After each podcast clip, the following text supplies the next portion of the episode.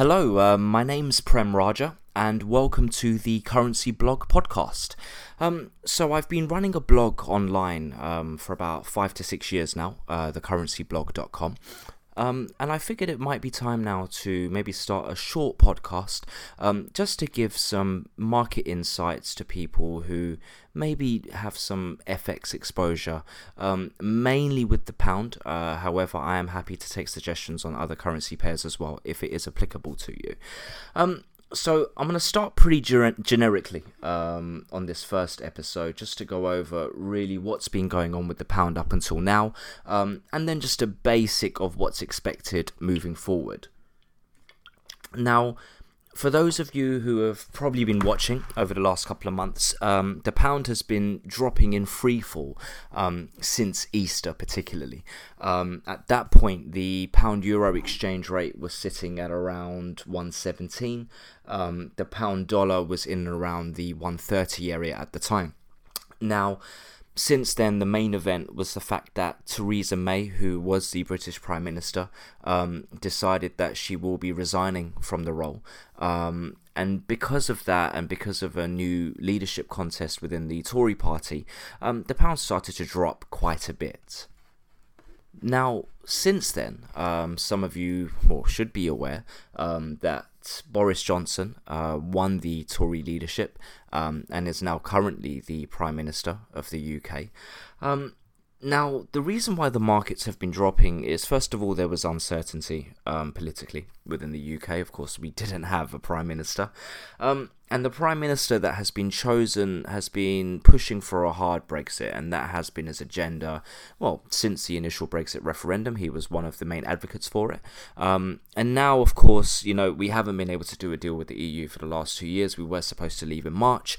Um, we're now at a point where it seems that Mister Johnson is at complete frustration Um, and is willing to walk away from the negotiating table to get a deal done.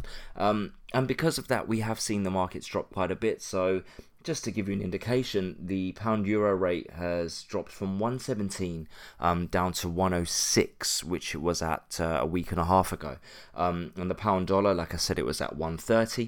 Um, it did go as low as one twenty, crossing to the one nineteen area. Um, to put that in context, that's nearly a ten percent drop on the pound. So if you were transferring one hundred thousand pounds, that's a ten thousand pounds loss straight away just on the exchange rates. Now, over the last week, we have started to see a little bit of a pullback. Um, the pound euro, as I speak right now, is sitting at one oh nine forty, and the pound dollar is at one twenty-one twenty. Um, The U K is not the only place where there's uncertainty right now. However, you know, with something like Brexit, we are starting to see a lot of fear set in, um, even though it looks pretty unlikely still that we'll go for a no-deal Brexit. Um, just the fear itself is enough for investors to be scared and put their money into something like gold, which we have started to see go up over the last couple of months.